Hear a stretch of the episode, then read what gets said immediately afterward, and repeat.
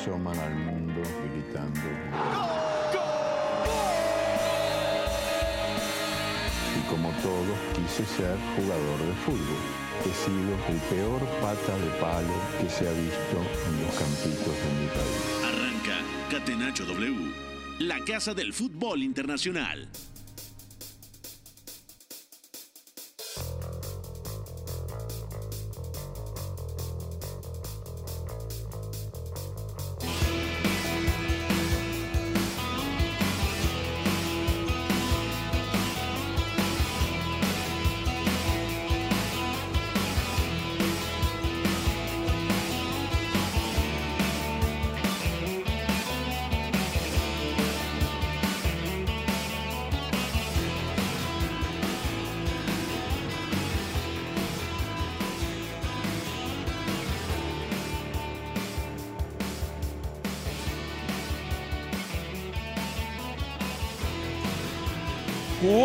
Tarde con dos minutos. Bienvenidos a Catenacho W, Catenacho de martes, primero de febrero del 2022. Hoy platicaremos sobre la eliminatoria asiática.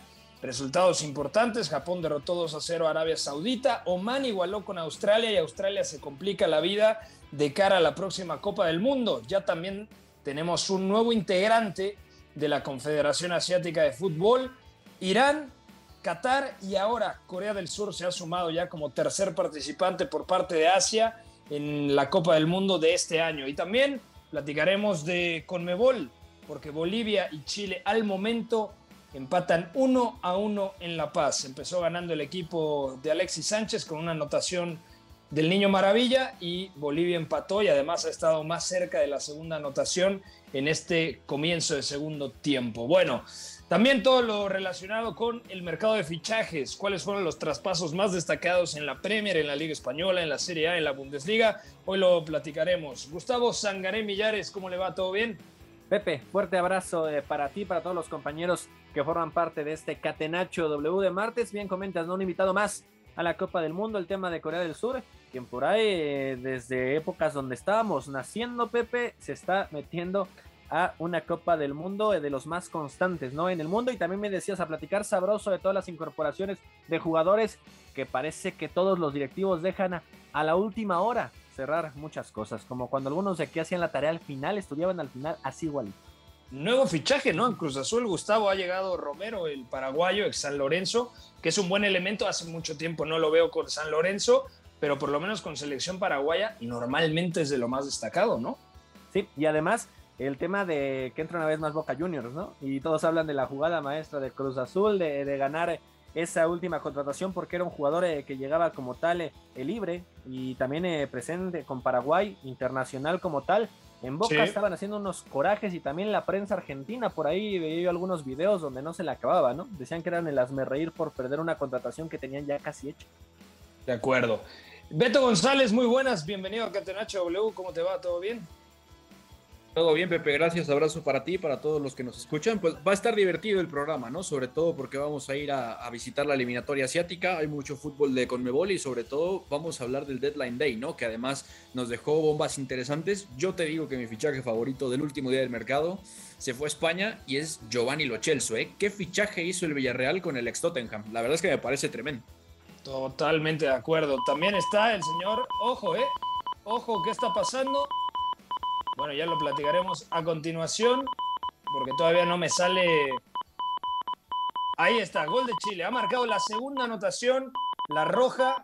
Marcelino Núñez, este chico de la U Católica, buen jugador, buen centrocampista ofensivo, al 77, dándole vida al conjunto chileno. Eh, Iñaki María, muy buenas, ¿cómo estás Iñaki? ¿Todo bien? Todo bien, Pepe, muy buenas. Por aquí viendo ese Bolivia-Chile que estaba empezando a alcanzar un ritmo frenético a los dos, yo diría que hoy solo les vale ganar. Bolivia ha tenido dos disparos ya al palo y al final pues ha sido Chile en este ida y vuelta el que ha acabado poniendo el 1-2, pero ojo que aquí todavía creo que queda tela que cortar, ¿eh? Totalmente de acuerdo, sobre todo porque Bolivia estaba más cerca de marcar el segundo gol, ¿no? Hay una tajada tremenda ya en el segundo tiempo eh, por parte de la... Exactamente. le saca una de Cortés. Y luego incluso ha habido otra de Noumba, que ha sido el central, que me gusta mucho este central de origen camerunés, pero eh, seleccionable por Bolivia, que ha marcado el primero y que ha disparado también otro cabezazo al larguero hace unos minutos. De acuerdo. También hoy no va a venir el señor Zurita, no quiere pasarse por aquí.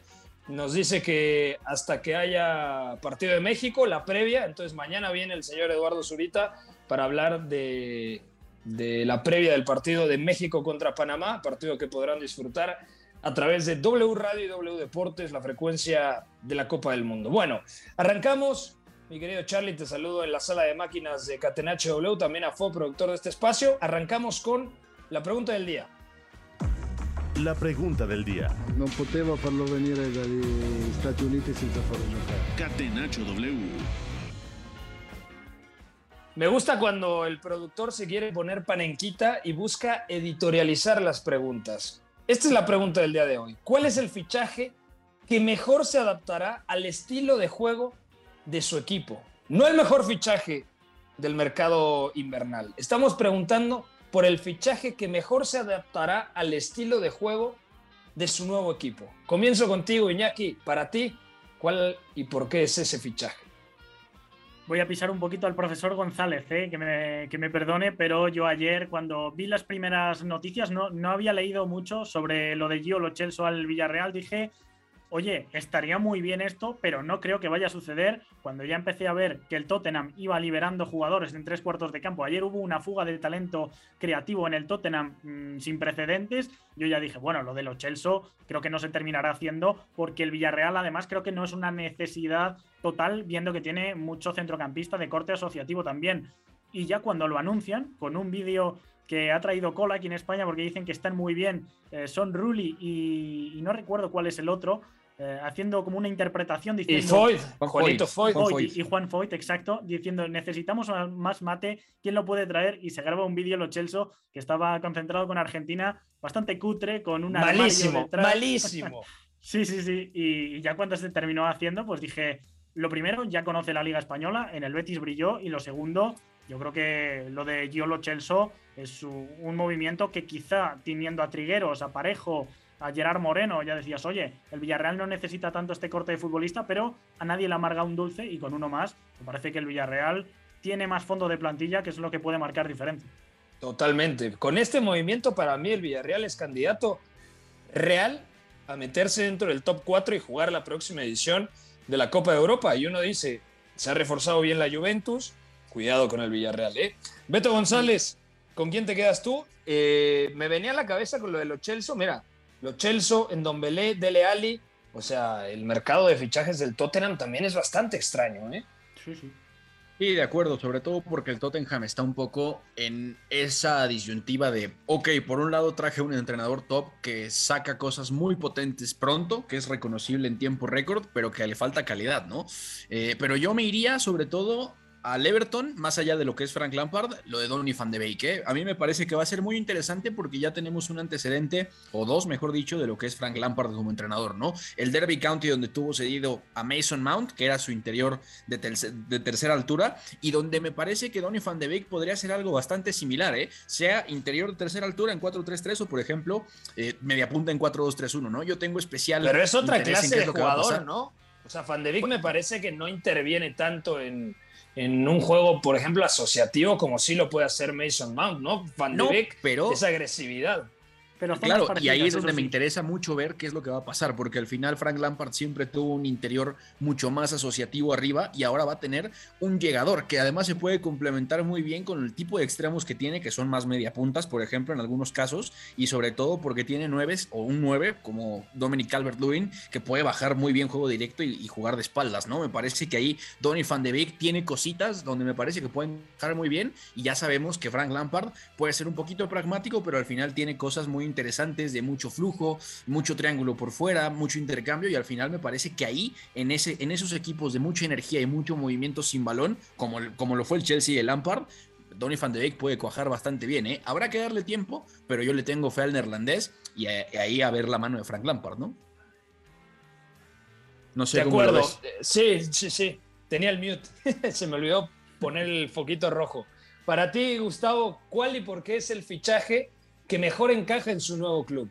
Sí, mira, Pepe, hay muchos que sabemos que la puedan romper, A corto plazo, sabemos eh, lo de Blajovic, Tal vez a mediano plazo, lo de Luis Díaz en el Liverpool, a final de cuentas, jugador que se, que se desempeña exactamente por afuera, el tipo de jugadores que tiene Liverpool, pero que le pueden estorbar. Yo creo que directamente en la pregunta, eh, como tal, creo que esperando el nivel que puede retomar rápido, porque sabemos que viene lesionado, es Robin Gosens, el tema del Atalanta hacia el Inter y creo que es un hombre que le hacía mucha falta a este equipo de Inzaghi en esa posición porque sabemos que Perisic eh, se ha adaptado bien, ¿no? Y creo que cumple perfectamente, incluso se incorpora muy bien al ataque cuando el equipo, digamos, está volcado al frente, pero creo que si Robin Gosens, después de tres, cuatro meses sin jugar, recupera, digamos, en unas semanas ese nivel mostrado en Atalanta, puede acoplarse muy bien a fortalecer ese medio campo del Inter, porque sabemos que el ida y vuelta se le da muy bien y, sabe eh, ocupar labores mixtas y defiende bien y ataca bien, creo que puede ser muy importante ahí en el calcio para el Inter. De acuerdo, pues ahí está la, la... ¿Querías decir algo, Iñaki? Te escuché ahí como dubitativo. No, no, simplemente asentía de fondo porque Robin Gosens de profesión es carrilero. Yo siempre he dicho que es más carrilero que futbolista y creo que llega a un contexto ideal, sí, sí. Y mejor recibiendo, o mejor dicho, atacando al espacio que recibiendo al pie. Eso es lo que me deja dudas, de todas formas, porque eh, entrando un poquito más en detalle, sí que el Inter tenía una sinergia que era Bastoni, que ocupaba muchas veces zonas de lateral izquierdo, casi siendo un central, o zonas de interior, era una pieza creativa a la hora de construir, y Perisic ganaba altura, Gosens en la Atalanta era más llegando desde atrás, pero vaya, yo creo que sí que habrá que matizarlo un poquito, pero vaya, no me parece un cambio sustancial y conoce la liga luego, por supuesto, claro. De acuerdo. Eh, bueno, vamos ahora a analizar liga por liga, ¿cuál fue el fichaje desde nuestro punto de vista más destacado? Vamos allá. Mercado de transferencias. What have you got your sights on? Catenacho W. Premier League. Young for United. To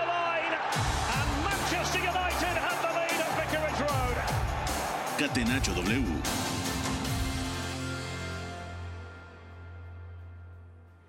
Beto González, comienzo contigo. En la Premier League hubo muchísimos movimientos. Te pregunto primero, ¿cuál fue el equipo que mejor se reforzó y cuál es el que sale peor liberado de este mercado de transferencias?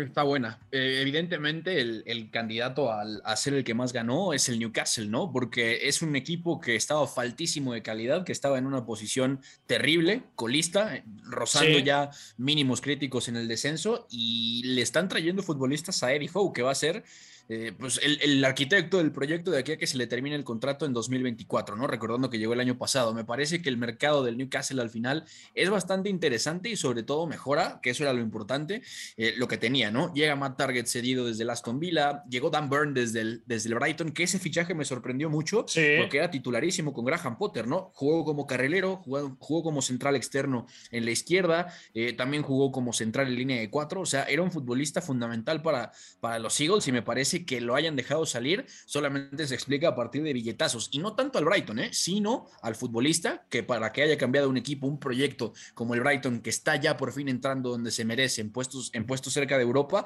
sí que, sí. que es bastante extraño, ¿no? Evidentemente intentaron ir por Jesse Lingard, no se concretó, pero trajeron y este me parece el fichaje top a Bruno Guimaraes, ¿no? Se lo han, se lo han arrancado equipos Champions para los que estaba Bruno Guimaraes para hacer el Arsenal prácticamente, ¿no?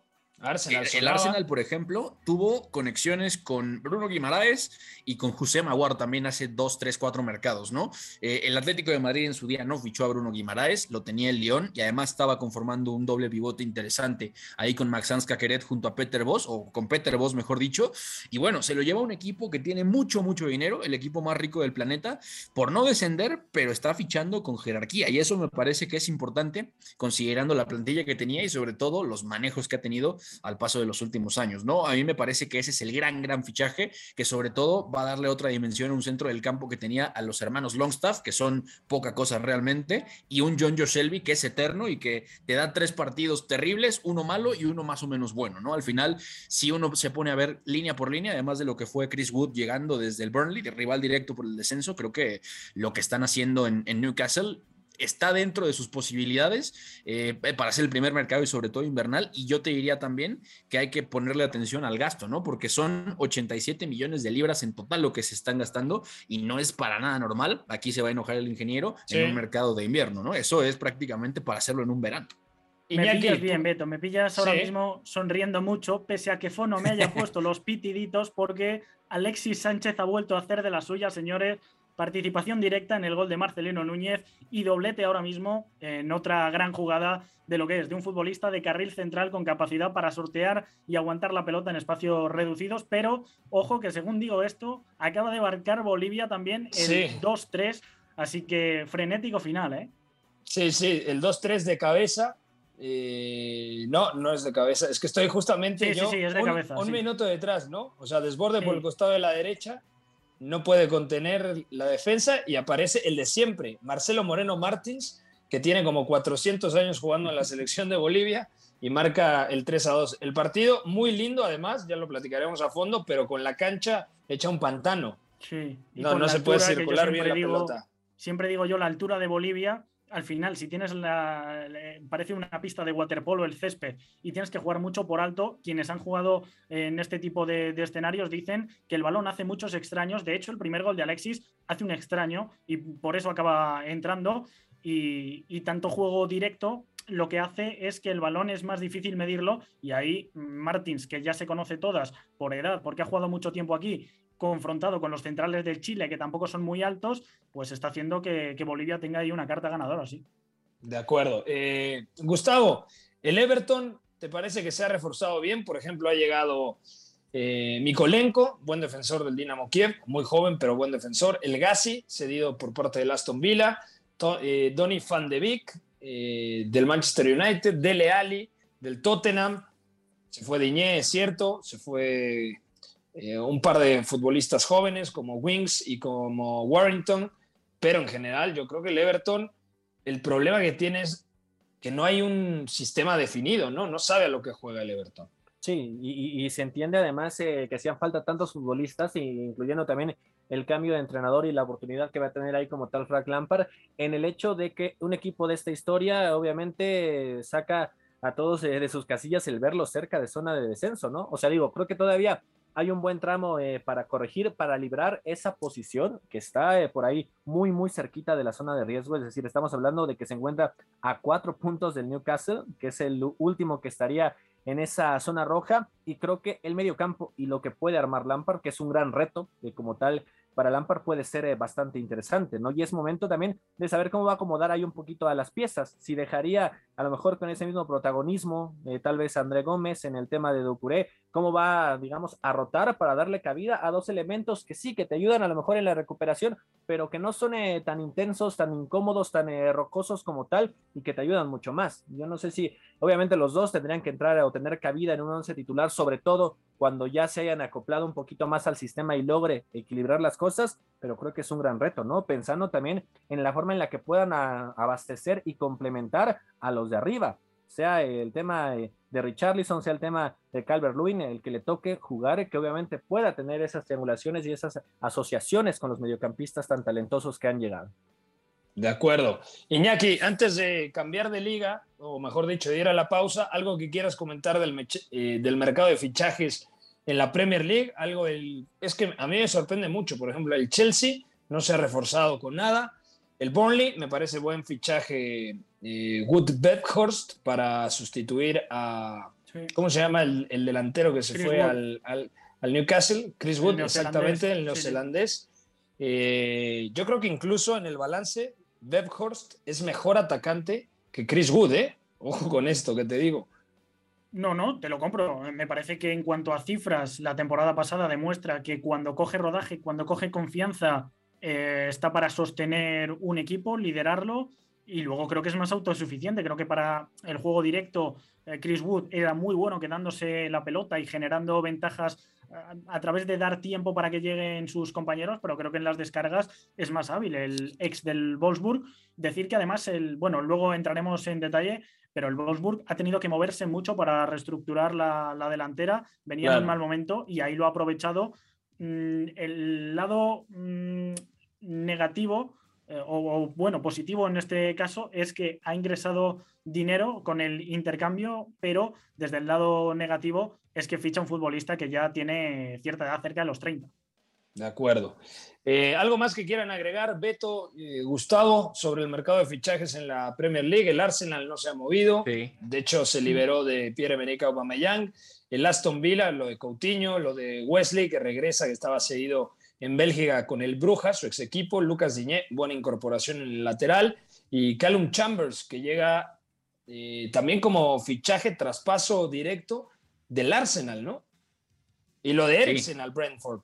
Ese, ese, es un gran fichaje, ¿eh? considerando lo que pasó en Copenhague con el ataque cardíaco que sufrió Christian Eriksen. A mí, ya nada más por esa razón, me parece el mejor fichaje de este, de este mercado invernal, ¿no? Porque es un milagro que esté jugando otra vez y porque además lo vuelve a hacer en la Premier League, ¿no? Es bastante interesante, más allá de que ahí está el ancla de, de Thomas Frank y todos los daneses que tiene el equipo de Londres, ¿no? Me parece que es un fichaje muy bonito y ya solo por el hecho de volver a verlo jugar es otra cosa. Yo agregaría, nada más para ir cerrando el tema, que por si alguien tiene la duda, justamente el Newcastle es el equipo que más gastó en este mercado de invierno, ¿no? 102.1 millones de euros es, la equivalencia con lo que había yo. El nuevo rico. De libras.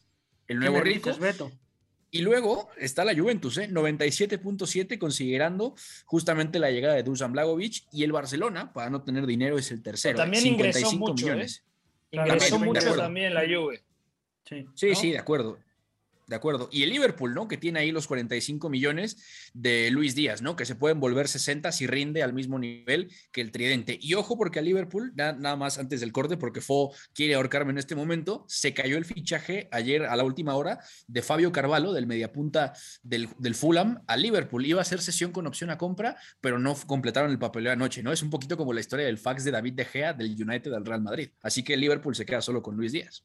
Y una rápida, agrego un par, de, un par de nombres. Bueno, lo primero he leído esta tarde que Mateta, el jugador del Mainz, tenía una cláusula que si jugaba más de X partidos, no recuerdo exactamente la cifra, está en el perfil de Nahuel Miranda en Twitter, eh, si jugaba más de X partidos, estaba el Crystal Palace obligado a comprarlo, estaba cedido desde hace un año, llegó en invierno también, y sin haber jugado esos partidos, comentaba Diario Bild eh, en Alemania que lo habían, eh, lo, habían firmado porque creían que era obligatorio, pero tampoco estaba siendo especialmente un jugador importante eh, en el Crystal Palace. Así que curioso cuanto menos. Y luego también mencionar Todd Canwell, que se marcha al Bournemouth en segunda división. Me parece un futbolista muy aprovechable este.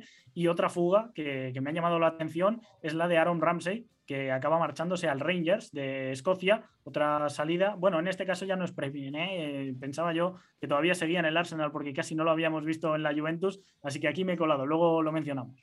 Bueno, eh, vamos a una pausa, al regresar seguimos analizando los fichajes más destacados en esta eh, ventana invernal y también platicaremos del eliminatorio en Conmebol. Está terminando el partido en La Paz, Bolivia 2, Chile 3. Al ratito juega Uruguay, Venezuela, Argentina, Colombia, Brasil, Paraguay y Perú contra Ecuador. Pausa, regresamos aquí a Catenacho W. Lo que para mí es el fútbol. Éramos todos muy amigos, nos gustaba jugar juntos, la pasábamos bien reunidos, intentábamos hacerlo lo mejor posible, atacar mucho y luego recuperarla con la ilusión de volver a atacar.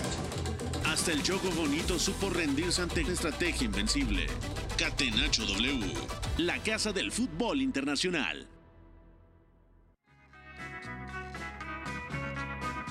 en Catenacho W, Gustavo Sangaré Millares, Betiño, eh, también Iñaki Di María y Pepe del Bosque. Ha terminado el partido en La Paz, Bolivia 2, Chile 3 doblete de Alexis Sánchez y también intervención en el segundo gol de La Roja. Es el que habilita a Mauricio Isla y luego Mauricio Isla traza la diagonal y ahí encuentra a Marcelino Núñez para marcar de momento lo que representaba el 2 a 1 en el partido. Bueno, seguimos con el tema del mercado de transferencias que cerró el día de ayer, 31 de enero. Toca hablar de la Liga Española. Vamos allá. La Liga. Con el balón en bandeja de plata. Catenacho W.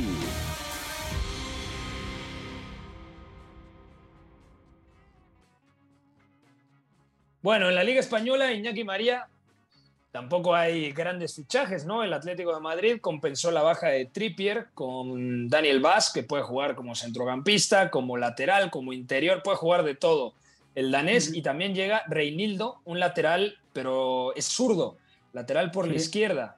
Luego el Barcelona, muy movido, llegó Ferran, llegó Dani Alves, llegó Adama Traoré y se ha confirmado, ¿no? Que también llega Pierre-Emerick Aubameyang.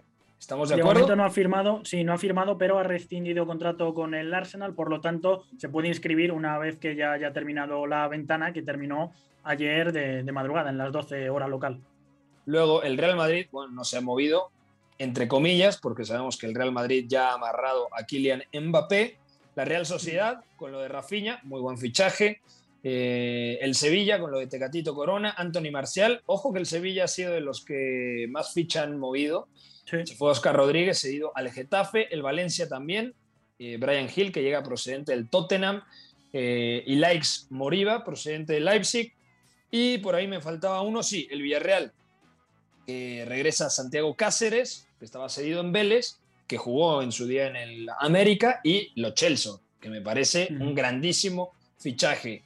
En un balance, desde tu punto de vista, Iñaki, ¿cuál es el equipo que mejor compensado queda en España en este mercado de transferencias? Si nos ceñimos solo a las llegadas, me quedaría con el Fútbol Club Barcelona, pero si tenemos en cuenta que el Sevilla ha renovado a Fernando, ha mantenido a Diego Carlos cuando le estaban pagando eh, casi el triple, se hablaba que le ofrecía el Newcastle y que luego además mm, tiene a Tecatito Corona, que se ha adaptado del día a la mañana y que le ha costado 3 millones de euros, y que tiene a Anthony Martial cedido año y medio, si no me equivoco, me parece que el Sevilla es el que ha, hecho un mercado que, parece mm, difícil de mejorar teniendo en cuenta que es un equipo que, todavía eh, no está para, acudir con tanto dinero como el Fútbol Club Barcelona. En cuanto a los recursos usados, creo que se ha movido mejor el Sevilla. Y otro que no has comentado y me parece que también tiene mucho sentido.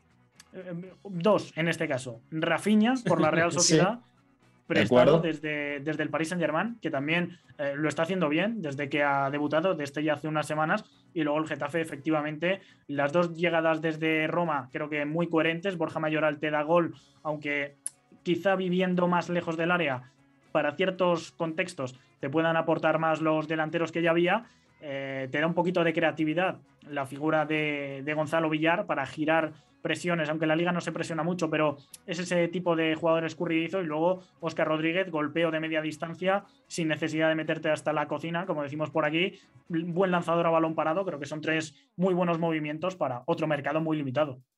De acuerdo, para ti, Beto, Gustavo, les pregunto, desde su punto de vista, el Barcelona obviamente sale reforzado, pero no hay ningún tipo de certeza, no se sabe cómo vaya a funcionar lo de Aubameyang, Tampoco se sabe lo de Adama Traoré, pero yo creo que la apuesta del Barça es, en caso de que no funcione, Adama Traoré regresa libre al Wolverhampton, es decir, no tenemos que pagar ningún tipo de compensación por, por eh, esta sesión. Y lo de Pierre-Emerick Aubameyang, que sería algo diferente, ¿no? Porque lo firmarían seguramente por un año con opción a un segundo, y si no funciona, seguramente lo venderían o al mercado árabe, o a China, o a la MLS estos cambios, eh, Pepe, que está mostrando Barcelona, yo creo que nos eh, desconciertan a todos, ¿no? Y acostumbrarnos poco a poco a que este Barça ya no es el mismo de, hace unos años, de hace unas décadas.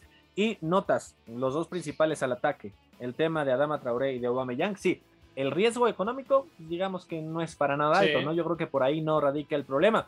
El riesgo futbolístico y que necesita levantar y levantar ya y rápido a uno de los equipos más mediáticos y grandes del mundo, ese es el verdadero riesgo. Porque hablamos de Aubameyang, y Adama Traoré, si fuera en el videojuego estaríamos todos felices, ¿no? Porque cuánto corren los dos. El punto es que se logren acoplar a un sistema que todavía no es sólido, que Xavi todavía no ha encontrado todavía esa cuadratura y que a lo mejor si analizas las características de los dos, de Adama Traoré y de Pierre-Emerick Aubameyang, pues sin ninguno a lo mejor se le da con tanta facilidad el tocar rápido, en corto, el hacer a lo mejor tantas triangulaciones. Sabemos que es más potencia y sabemos más que es aprovechar espacios y tirar el balón largo con Barcelona no siempre van a tener esos espacios porque sabemos cómo le juegan muchos de los equipos, al menos en la liga española, y yo creo que ahí radica, o sea, va a ser muy divertido notar ese riesgo, ¿no? Sobre todo para los que no le vamos al Barça. ¿Cuál es, el, ¿Cuál es la lectura que le podemos dar, Beto, a la llegada de Pierre-Emerick Aubameyang, que lleva un año con la pólvora mojada?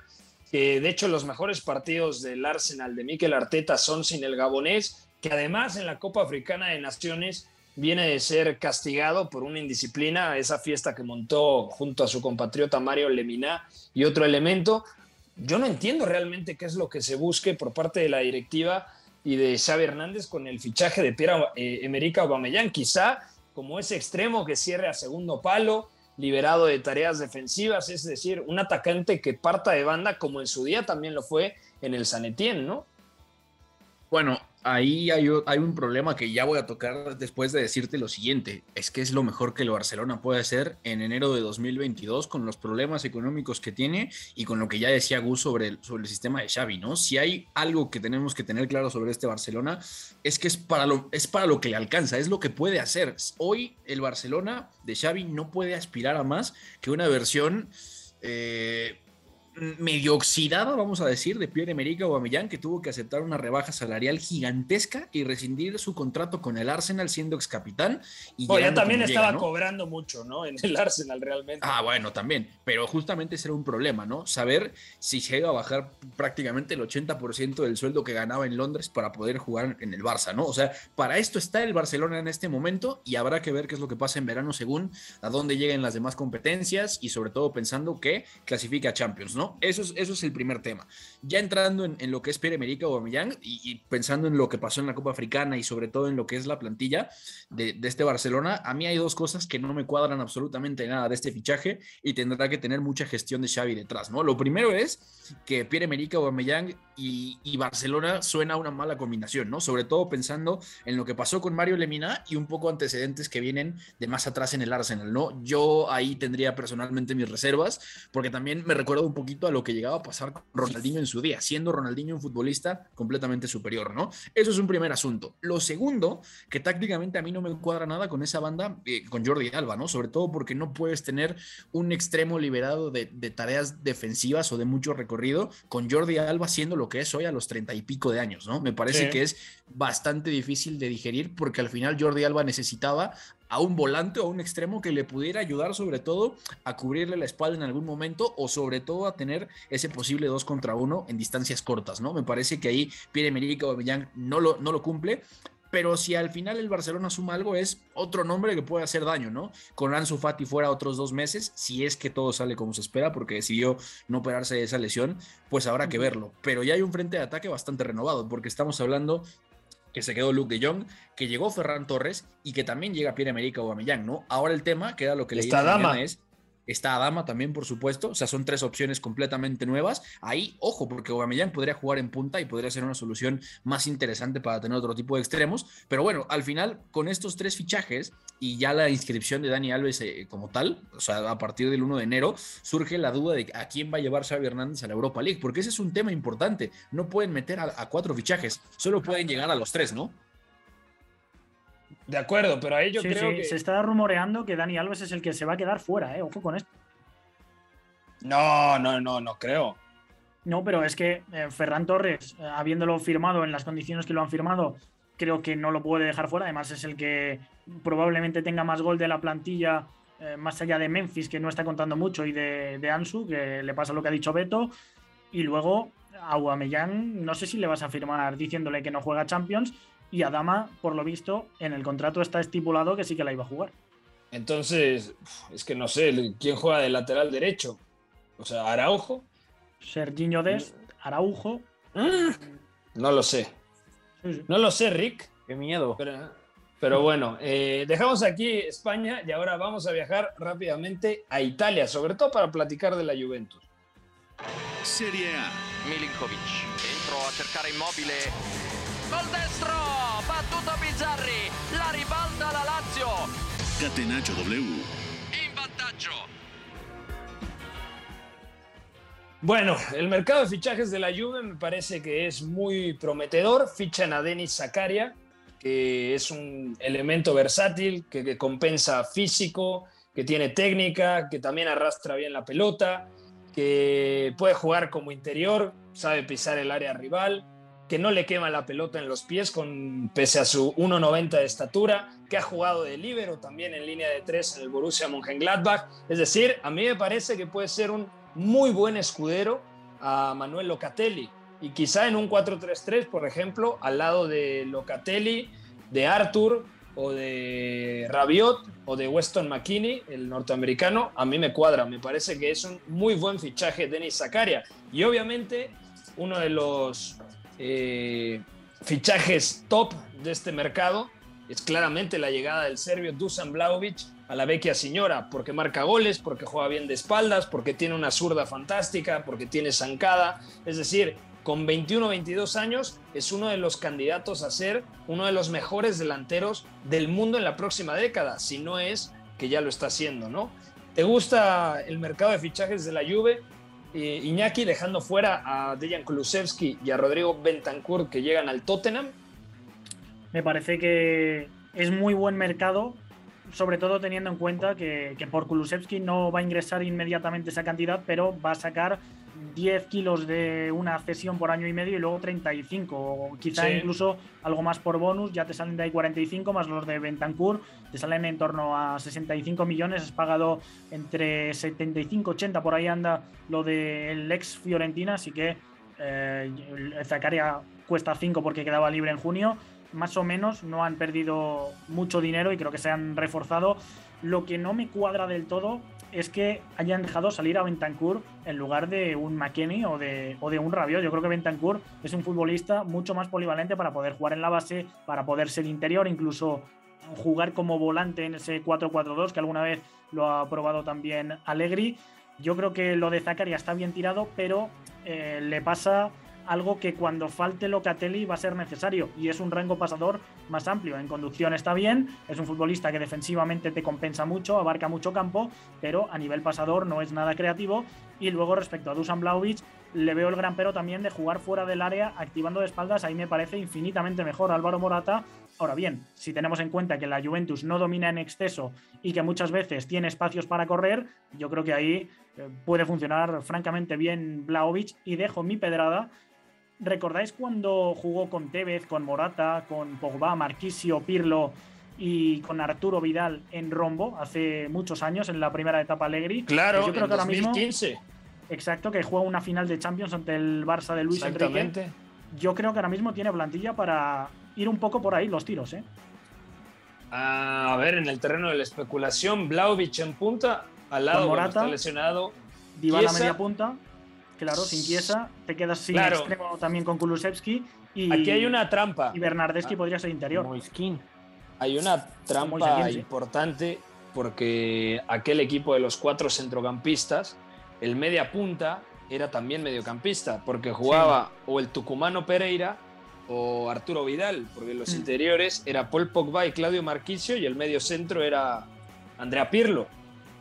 Claro, esto habría que luego cerrar seguramente en 4-4-2 y ahí mm, Dybala no te va a hacer de doble pivote, tendría sus matices, de hecho está defendiendo en 4-4-2 casi siempre Allegri y tendría que compensar eso, pero bueno, es que a nivel de, de desborde exterior, salvo que utilice a Cuadrado como extremo y a, y a Bernardeschi por izquierda, no tiene esa pieza y luego sí que tiene overbooking de jugadores de carril central.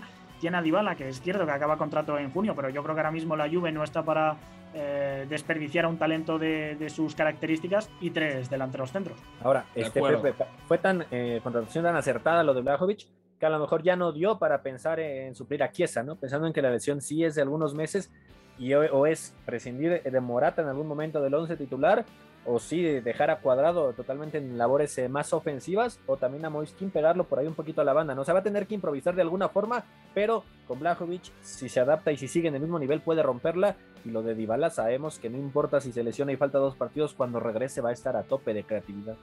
De acuerdo. ¿Algo más que quieras agregar, Beto, sobre eh, algún fichaje destacado en el calcio, algo que te llame la atención? Bueno, eh, la Fiorentina moviéndose para reemplazar sobre todo a, a Dusan Blajovic, ¿no? Me parece que lo que acaban de hacer con Artur Cabral vale mucho la pena comentarlo, sobre todo porque se están garantizando un reemplazo que puede ser muy interesante y sobre todo es verdad que el déficit de goles que va a dejar ahora Dusan Blajovic va a ser importante, pero me parece que la contratación del brasileño, el goleador del Basel, va a ser muy interesante. ¿eh? Yo sí tengo la sensación, sobre todo, de que están fichando un 9 que le viene bien al sistema de Vincenzo italiano, ¿eh? sobre todo en el hecho de que es muy móvil, que se puede salir a las bandas y sobre todo eh, tiene un punto de agresividad bastante importante, ¿no? Me parece que en general puede jugar ancho, puede también definir muy, muy bien y por ahí también es un punta que es muy inteligente para pararse en el campo, ¿no? Así que yo me quedaría con eso, ¿no? la Fiore siempre fichando bien y ahora reemplazando a su máximo artillero con otro jugador que venía siendo prolífico en, Suiza, con el Basel, ¿no? Hay algo que me parece muy interesante porque ha marcado, me parece eran 45 goles en las últimas tres temporadas en la Liga Suiza. Alguien lo ponía, no, no sé si los amigos de Soy Calcho, entonces con 23 años me parece que puede ser un, un buen fichaje. Comparto, no llegar al registro de Vlaovic porque es complicadísimo adaptarse también a una de las mejores ligas del mundo, pero creo que sí puede ser un muy buen traspaso. Bueno, dejamos aquí el mercado de transferencias. Realmente no hubo nada destacado en Alemania, ni Borussia Dortmund ni Bayern Múnich, así que vamos a la eliminatoria asiática rumbo a Qatar 2022. Eliminatorias para Qatar 2022. Catenacho W the cross he was looking for. Great chance here. Oh, got it. Why? And Japan breakthrough. Half an hour. Bueno, el día de hoy Irán derrotó 1 a 0 a Emiratos Árabes Unidos. Corea del Sur selló su pase a la Copa del Mundo derrotando 2 a 0 a Siria sin Heung-min Son, importante decirlo, y gran actuación de Lee, el centrocampista ofensivo o interior donde normalmente juega en el Mainz, el partido pasado jugó como volante por izquierda a perfil natural. Esta vez contra Siria lo hace partiendo desde la derecha. Líbano e Irak empatan a un gol. Y en el otro grupo, Japón derrotó 2-0 a Arabia Saudita. Oman empató a dos goles contra Australia. Una Australia venida menos en este proceso. Y Vietnam derrotó 3-1 a China. ¿Cuál es la situación en cada grupo? Bueno, ya se definió el grupo A. Irán y Corea del Sur están en la Copa del Mundo y Emiratos Árabes Unidos a menos de que pase una locura en las últimas dos fechas, estará en la repesca. Y en el grupo B, Arabia Saudita tiene 19 unidades, Japón tiene 18 y con el empate ante Oman, Australia se queda, eh, o mejor dicho, solamente suma un punto y se queda con 15. Un golpe durísimo porque Australia le falta en la siguiente jornada, eh, recibe a Japón, a Japón le vale prácticamente un empate para estar en la Copa del Mundo y en la última fecha visita Arabia Saudita, Iñaki. Sí, pero esto tiene doble mirada porque, claro, Australia depende de sí mismo viendo que le quedan los dos duelos directos. Tiene sus puntos buenos y sus puntos malos. Sería mejor que Arabia Saudí y Japón jugasen entre ellos para quitarse puntos. Eh, de hecho, han jugado hoy. Así que eh, Australia se lo va a jugar con sus cartas. Realmente lo va a perder sobre el césped a mí me parece que este grupo es eh, bastante superior al otro en cuanto a, nivel, por lo que he podido ver. Me sorprende que Arabia Saudí esté tan arriba y luego decir que Japón viene desde muy abajo, empezó mal, pero Japón está empezando a engrasar la máquina y a mí me cuesta mucho pensar que, que se vaya a caer. Así que creo que se lo jugarán entre Australia y Arabia Saudí, que si no me equivoco, precisamente es la última. Que además hay un tema importante, hay cuatro puntos de distancia entre Arabia Saudita y, y Australia. ¿Qué es lo que pasa? Si en la fecha 9 Arabia Saudita le gana a China, pase lo que pase en la última fecha, estará clasificada. Entonces, si Japón saca un empate de Australia, Japón en la última fecha juega contra Vietnam en Tokio. Entonces, si Australia no le gana a Japón y luego no le gana a Arabia Saudita, es prácticamente imposible. O sea, Australia lo tiene muy, pero muy complicado. Ahora, la es ganar a Japón. Ganando a Japón, sabe que, depende de sí misma, pero claro, luego Japón tiene un duelo mucho más fácil que, el suyo contra Arabia Saudí.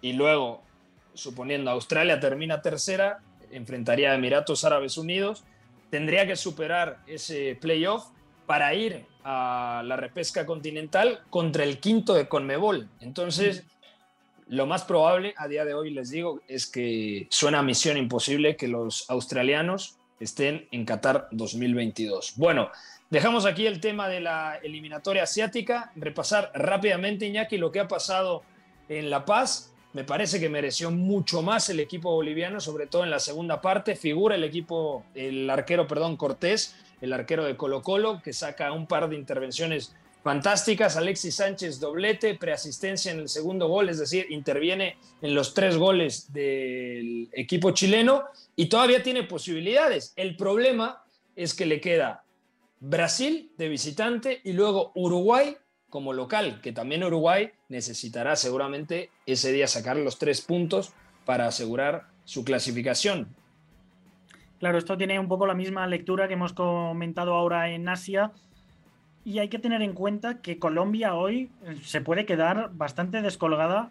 Ahora mismo, según estamos grabando, tiene es, eh, séptima con 17 puntos y está a dos de Uruguay, que es sexta, a dos de Chile, que es quinta, y a, y a tres de Perú, que es cuarta. Ojo con que Perú le pueda ganar a Ecuador, es mucho especular, pero si Perú gana a Ecuador, Perú da un mordisco importantísimo, la selección de Gareca, y luego Colombia, mm, yo creo que hoy necesita rascar algo contra Argentina. ¿eh? El otro día el empate no era convincente, pero la derrota precisamente ante Perú acabó siendo un palo durísimo. Ojo con Colombia hoy, que puede quedar en una situación dramática. Uruguay también. Eh, veremos si hace los deberes. Yo creo que hoy es día de, sacar los tres puntos ante Venezuela. Y ciñéndonos a lo que ha sido este Bolivia-Chile, decir que ha habido dulivio, ¿eh? diluvio. diluvio. universal por la tarde. Se ha tenido que posponer media hora el partido. Han estado quitando con cubos y con palas el agua que, que había en algunas zonas del césped. Luego lo mencionado se ha podido jugar muy poquito, mucha fricción, mucho balón largo y ahí yo creo que se ha movido mejor, como tú decías Pepe, durante muchos tramos la selección de Bolivia, pero al final esto va de concretar y si tienes a Alexis Sánchez que ha marcado un gol que se lo inventa regateando en una pista de waterpolo, en una piscina y que luego también tiene la visión para activar a Isla, que es una jugada que llevamos viendo una década y que le sigue dando frutos, es un poco la de Messi con Jordi Alba, pero por la derecha, pues ahí ha sido donde lo ha decantado la selección de las artes. Lo mejor que le podría pasar a Chile, Uruguay y Colombia es que Perú no sume los tres puntos el día de hoy en condición de local. E incluso que Ecuador gane y ya tenga su boleto en mano. Porque... No, a todos estos les pregunto si te dicen que Ecuador a partir de ahora gane hasta los entrenamientos, sí, sí. O sea, totalmente, porque imagina, Uruguay si le gana a Venezuela llegaría a 22. Si Ecuador saca un empate de Lima, llegaría a 25 y Perú se quedaría en 21. Chile en 19. Colombia, dificilísimo, ¿eh? Si Colombia hoy no saca al menos un punto del Mario Alberto Kempes, yo creo que está fuera de la Copa del Mundo. Bueno, eh, mañana lo platicamos a detalle. Gustavo Millares, Sangaré, te mando un fuerte abrazo, hermano. Fuerte abrazo y precisamente mi tocayo Sangaré abre mañana las semifinales de esta Copa Africana contra Senegal, Burkina Faso, a tratar de hacer una hombrada más.